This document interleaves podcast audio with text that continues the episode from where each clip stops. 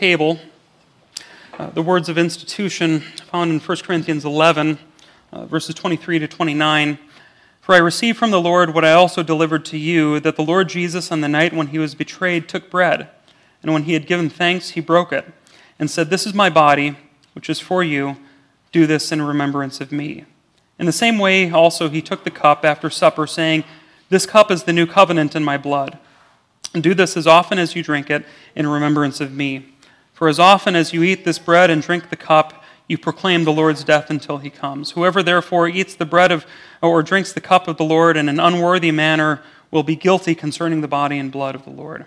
Let a person examine himself then, and so eat of the bread and drink of the cup. For anyone who eats and drinks without discerning the body eats and drinks judgment on himself.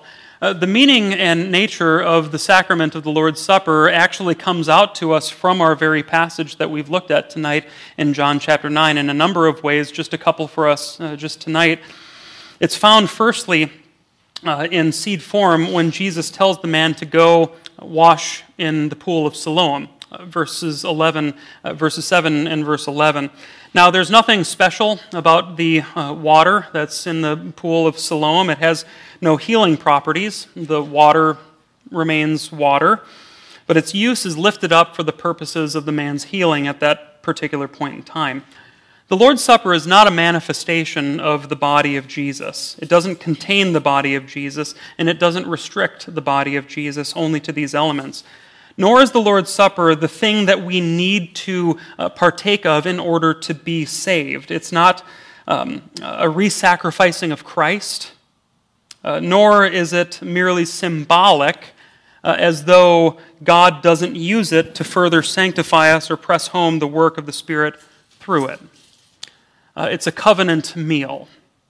It's a covenant meal designed by God and ordained by God who is the Lord of the covenant. The Lord's Supper is a sign and a seal of the covenant of grace to us. It's a sign uh, that is a symbol that God is ours and that we are His. And by this sign, we know that we are His and that God is ours. It's also a seal, uh, which is to say that in the observing of this feast, the Lord sets His seal upon us afresh, and He gives us assurance of the things that are promised in it. So, similarly to the pool of Siloam as a means to the healing of the man, so too this supper is used to signify and seal to us the work that he's done in us.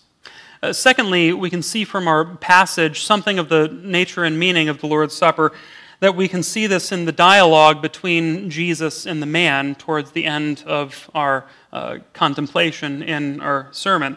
Uh, notice in verses 35 through 38 when the man asks Jesus, you know, who is the Son of Man that I may worship him? Notice what's missing. There is no discussion about his ability to see in that dialogue. There's nothing in that particular dialogue in which the man says, Oh, you're the guy who made me to see. There's no indication of his healing. His ability to see is itself an indication that Jesus is who he says he is. That is, he understands that this miracle, as great as it is, and indeed he did make this man to see, is to be something that points beyond itself to Jesus as the Lord who is worthy of worship. He uses his new eyes and casts them heavenward, and he looks beyond even what is great and grand to Jesus. The Lord's Supper is meant to do this with us. Here in the Lord's Supper, we have rather common elements uh, bread and wine, grape juice. The bread represents the body of Christ, the, the wine represents his blood.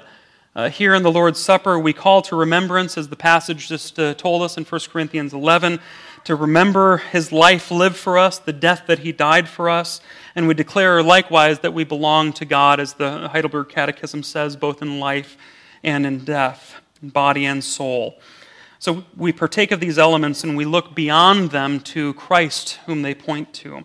In the Lord's Supper, we receive a summons by the living Jesus, who himself gives us this meal to our upbuilding and growth in grace.